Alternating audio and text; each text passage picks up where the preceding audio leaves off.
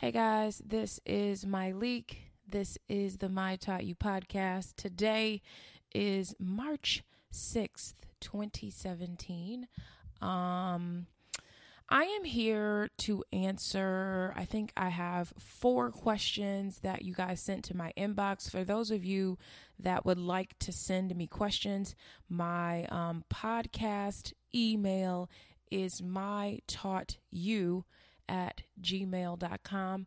Um, I've been telling you this because um, a lot of people wonder, like, who are you and what qualifies you? Uh, nothing really, but my full time job is the founder of curlbox.com, a monthly subscription service that delivers products to your doorstep. If you're interested, um, it's curlbox.com. Uh, so over the weekend, I did a Snapchat. I am on Snapchat. I love Snapchat still. Um, I was doing a Snap story and I was talking about um, we have to sort of vigorously or aggressively edit our lives. And a lot of you wrote me about what I meant by that. I got a question. Could you please do a full podcast to elaborate on ruthlessly editing your life? Um, any action plans or more details are very much appreciated. So, um, I've talked about this on countless podcasts under a different label, uh, taking inventory.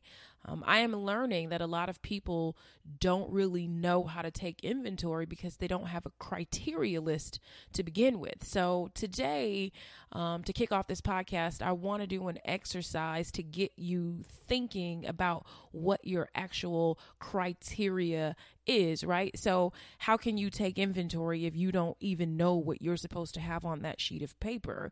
So, let's talk about some things that could potentially be on your sheet of paper because everybody's sheet of paper is going to be different based on what's important to them in their lives, right? So, first, let's define criteria. I wanted to do that. A principle or standard by which something may be judged or decided. So, your principles. Um, what are your life principles? And once you have decided on your life principles, um, how do you make decisions or judgments um, based on that? So you're going to have to make some decisions or judgment calls often. And I want you to understand that not making a decision is still a decision. Um, if you if you procrastinate too long on making life decisions, um, the decision will likely be made for you and it will likely not lead to the desired result that you want. So you don't want to procrastinate and you don't want to take, um, you can take some time, but don't take forever to um, measure against your life criteria, right? Um, an exercise that I use for making decisions. Everybody should have one. Is I'm I'm a pro and con person. Um, I like to write it out and think it out, um, and then think of the worst case scenarios for the decision that I'm going to make, right? So I, I did this yesterday. Um, should I do something? Should I not do something? Should I reach out to this person or should I not reach out? Um, if I reach out and I don't get the desired result, what is my plan if I don't get what I want? So you're going to have to think through it, but you're going to have to do it. Um, you know, I always say, what's the worst that can happen from me doing this and then mentally prepare a solution for that um, but you can't not do something for fear of the outcome uh, but let's get back to the criteria. So um, criteria. What do i want in life? So i'm going to share some points with you that i wanted in life. Um, first thing, and this is in no order. This is in no order um, of importance, but uh, I wanted a stable income. Um, that didn't mean I had to have a quote unquote stable job, but I knew that I wanted stable income because I wanted to be able to, independently take care of myself. Um, so when I look at my life checklist, I'm looking to ensure that the things that are providing my income are stable the job, the career, the profession. If my income was not stable, um, I'd highlight it and seek to change it. And this is what I mean by an aggressive edit. So if what I'm doing today stops providing me with a stable income, I'm not going to hang on to something that doesn't align with my life criteria. So some people uh, will sink on ships because of what people may think of them, um, because they've spent X amount of time doing it. Um, but when you have your your life criteria list it's like okay this is no longer um, aligned with what i want so i need to make an edit. Um, something else that i wanted financial comfort.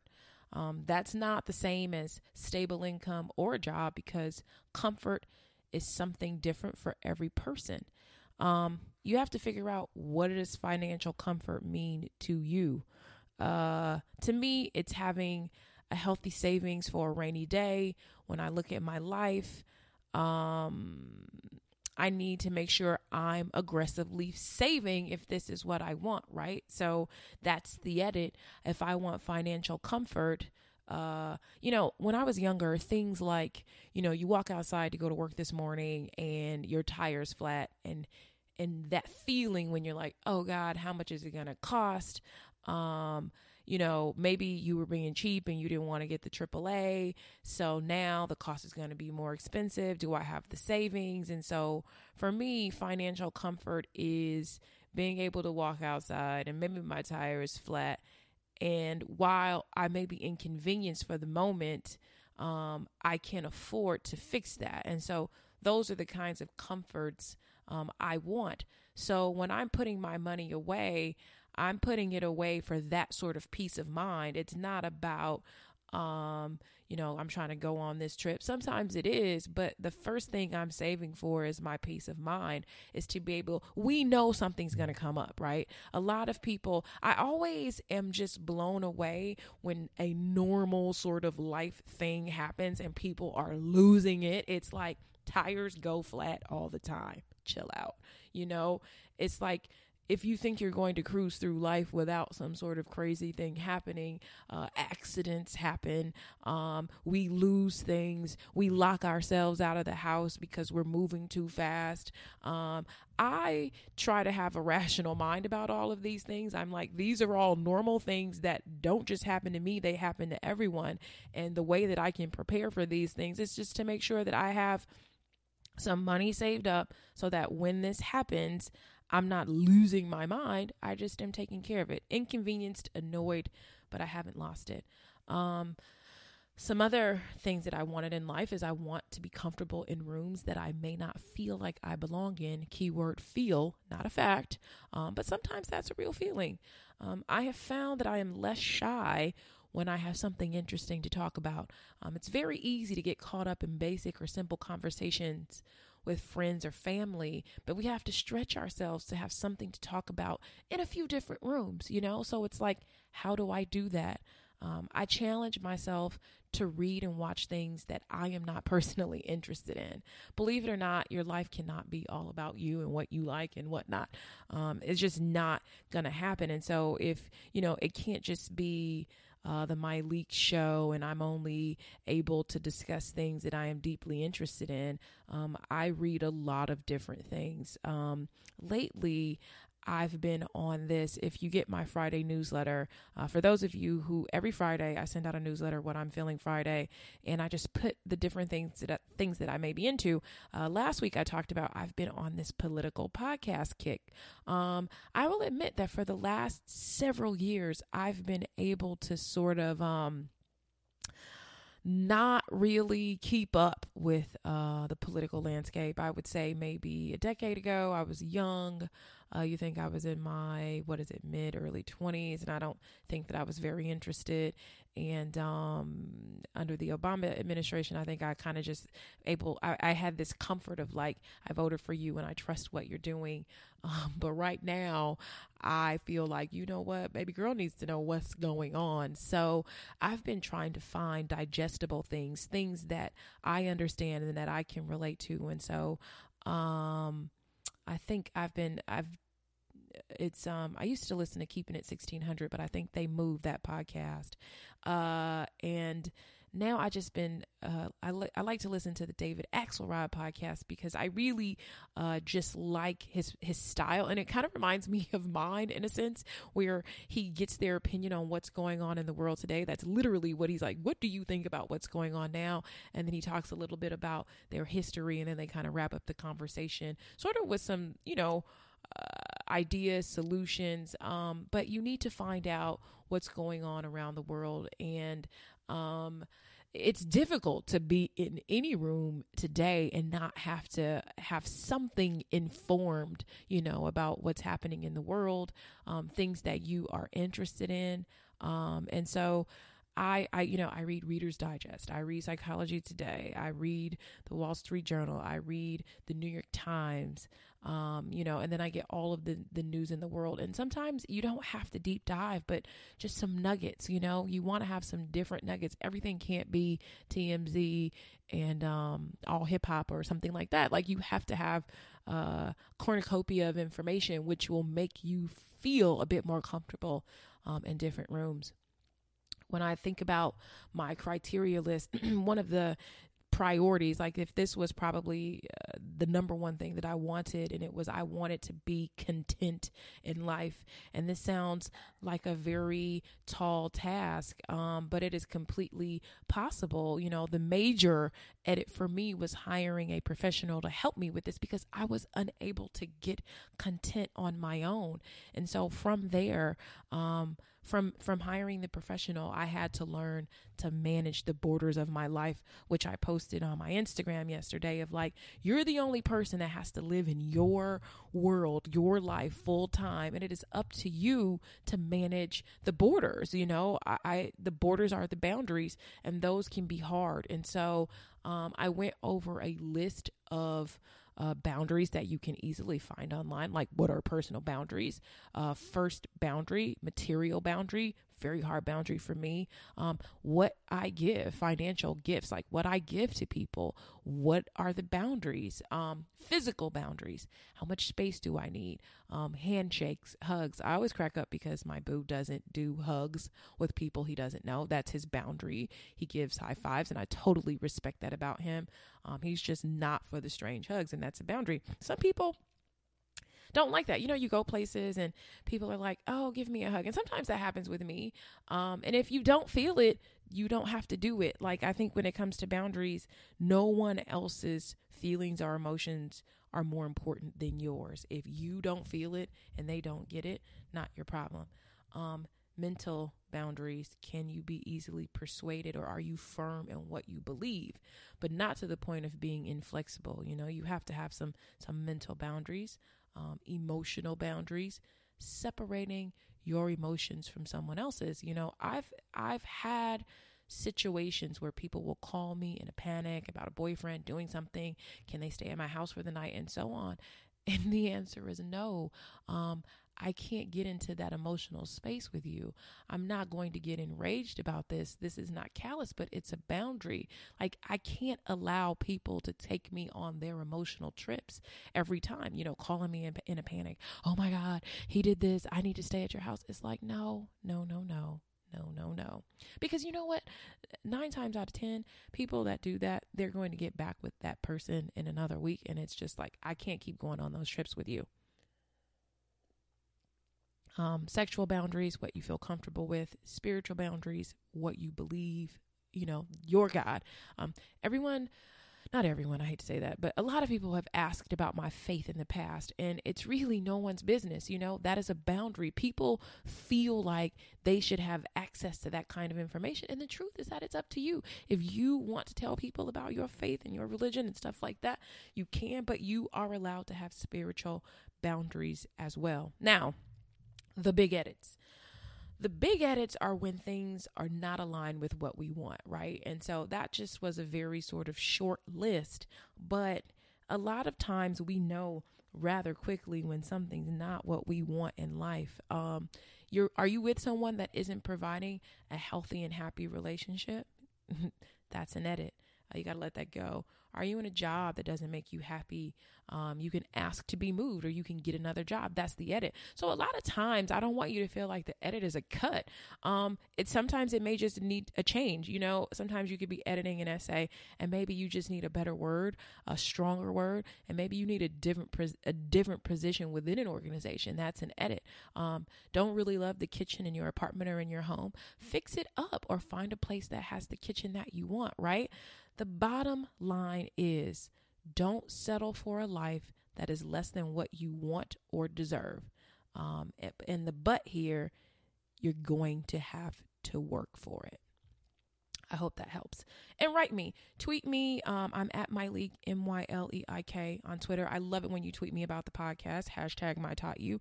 Um, tweet me at Myleik uh, about your thoughts on this this life editing, and I'd love to continue the social conversation. Okay, so I'm going to move on to a career question, which a lot of you might find interesting. Uh, she says, Here's a little background on me. I am transitioning careers in a couple of months. I've been in the education sector for 10 years. I've been teaching middle and high school for six years. I'm doing a total 180 this summer. I'm leaving the classroom because I have found a passion for creating online ads and commercials for black owned products and companies. I'm struggling with imposter syndrome super heavy though. I'm 26 and I've never been to grad school for marketing. I have no interest in going back to school, but I keep thinking that the degree may make me more credible. I've worked with a couple of smaller brands, but I'm always always reading about marketing, teaching myself online, and attending General Assembly classes just to make sure that people don't think I'm not cut out for the job that I now feel destined to do. I'm not interested in faking it until I make it because I don't want to make it and then not be able to perform. So I'm making sure that I'm doing the work, research, and video production before I even try to land my dream clients. I know that you have switched careers a ton. So I guess my question is Did you ever struggle with imposter syndrome? And if so, how did you manage to overcome it so that you could confidently walk into any room and get the job done? Thank you so much, and I appreciate you. Okay. I you know what something that just stuck out to me is that you said you have been in the education sector for 10 years. You're 26. Like what were you doing at 16, 17, and 18 and 19 and 20? Like what were you doing besides like maybe interning or in school as a 16-year-old? Maybe you have something for me, but I feel like um, 10 years sounds like a little bit of a stretch. Uh, 10 years ago, I hope you were in high school. Maybe you weren't. Maybe you skipped a whole bunch of grades uh, that I don't know about. But I don't know. First thing would be like less. Um, I don't know. I would just clean that up a little bit because i t- I'm going to talk about this in another question. I feel like sometimes we use years and times to sort of qualify or justify things to us, and it's just like okay. Either way, you want to transition out of the, out of this. Um, to answer your question, I wouldn't say that I switched careers a ton. I think that's a bit of a mistake and maybe not knowing um, a ton about me. Um, I've pretty much been in PR my entire professional career. Um, every, just about every job that I've had um, post college was in PR um, just different versions of it. So to this day, I still do PR. Um, it's online PR and social PR.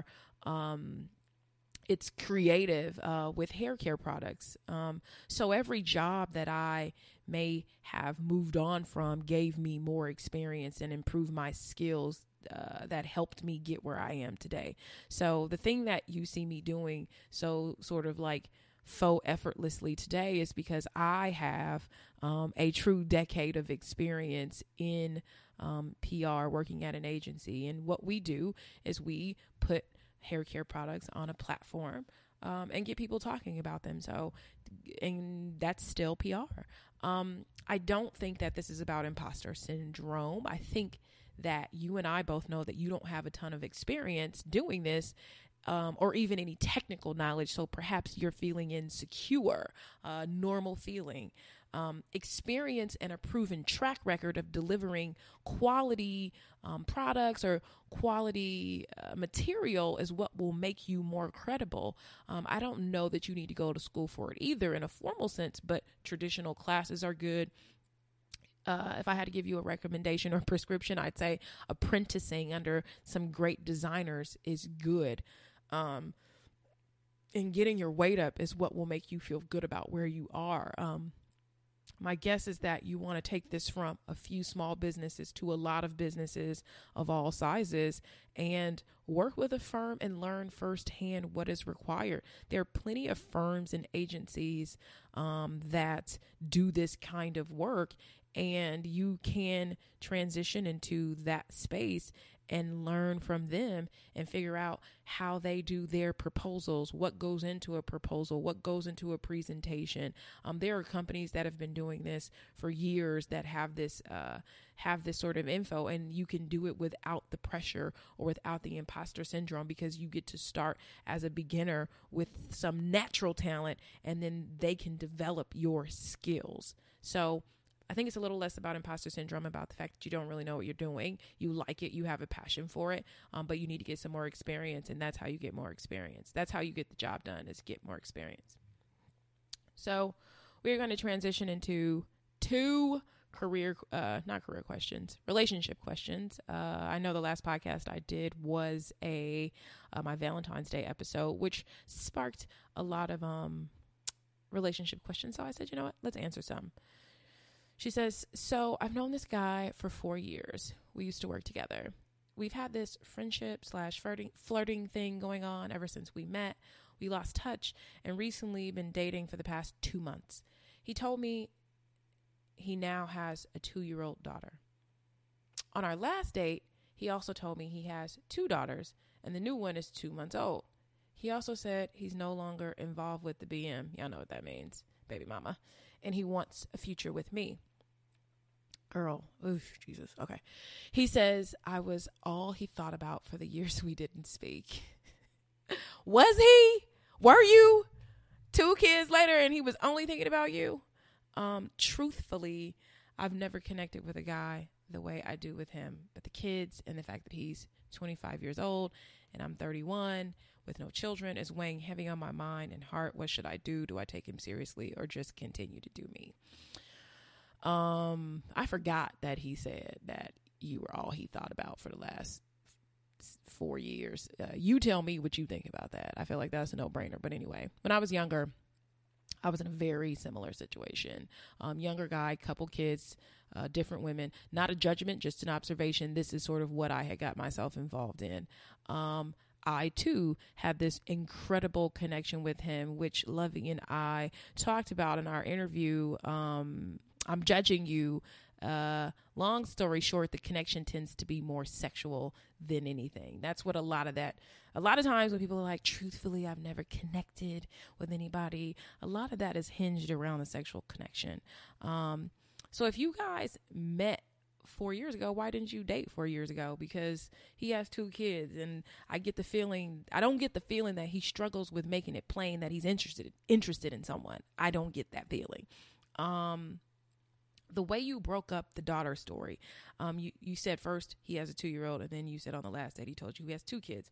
I'm guessing that he, I get the feeling that he's pulsing this this news out to you because he wanted to get you more invested before he divulged the kind of info that may have freaked you out on the first date. I have also starred in this movie. Um, this is how I feel about stuff like this. I feel a way uh, about people that don't talk about their children. Um, not in a tell me all their business sort of way, but in a beaming sort of they are my pride and joy way, right? Like I wouldn't even want to be with somebody that wasn't like proud of their kids. Like I don't know a parent when someone's a parent, um, they talk about their kids within the first like five or ten minutes of meeting them. I don't know people who are sort of like private about that. Not like, oh, this is their school and this is what they do and this is what they ate, but more or less like, oh my God, uh, my kid just did this. Um, she she she jumped today. I mean, it basic stuff. Everybody that I know even some of my friends and mentors that have adult children they talk about them uh, in such a beaming way. And so i feel some type of way about people who are who are holding back on stuff like that. Um not into it. Uh truthfully you've never connected with a guy the way you did with him. I go so far as to ask how but that's fine. A lot of us have felt this way before. Um, I remember using this kind of sentence when, when telling my mom about this guy I was seeing in the same scenario, and she knew what it was.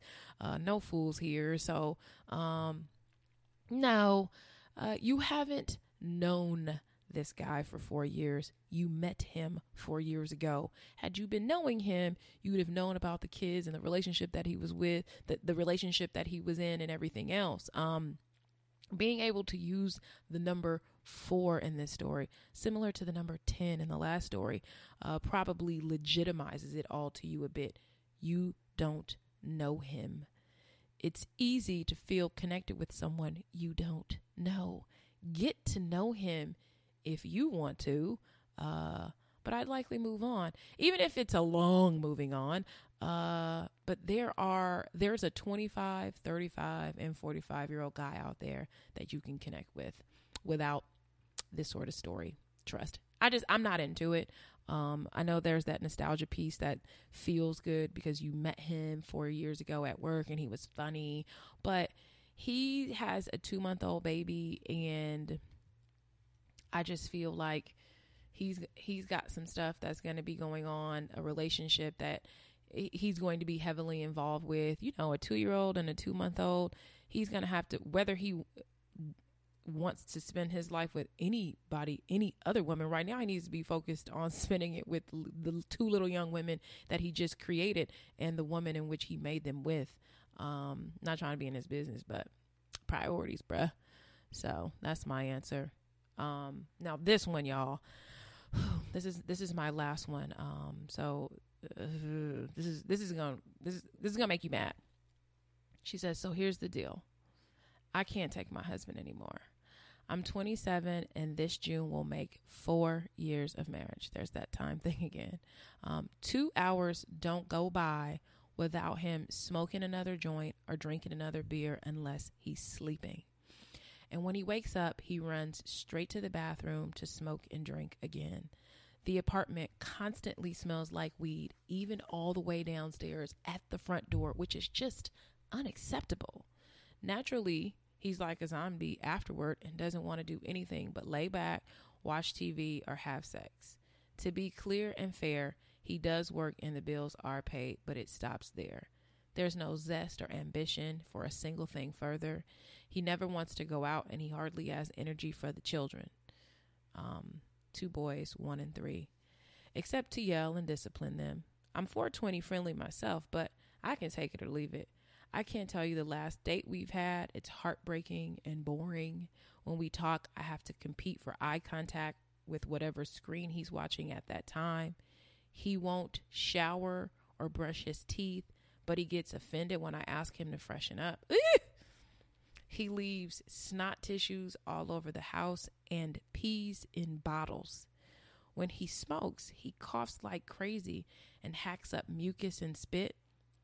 Then he'll just throw the tissues on the floor, on our pillows, on the sink, on the couch. I've never seen anything like this before. It's so gross. I almost drank a bottle of his urine in the middle of the night, and both of the children have bought me juice or water bottles that he's peed in and left lying around asking if they can have some. And he doesn't see a problem with any of this. He thinks I should just pick up after him. I've been going to therapy for over a year now to help me cope with all this, but I won't be able to deal with this for much longer.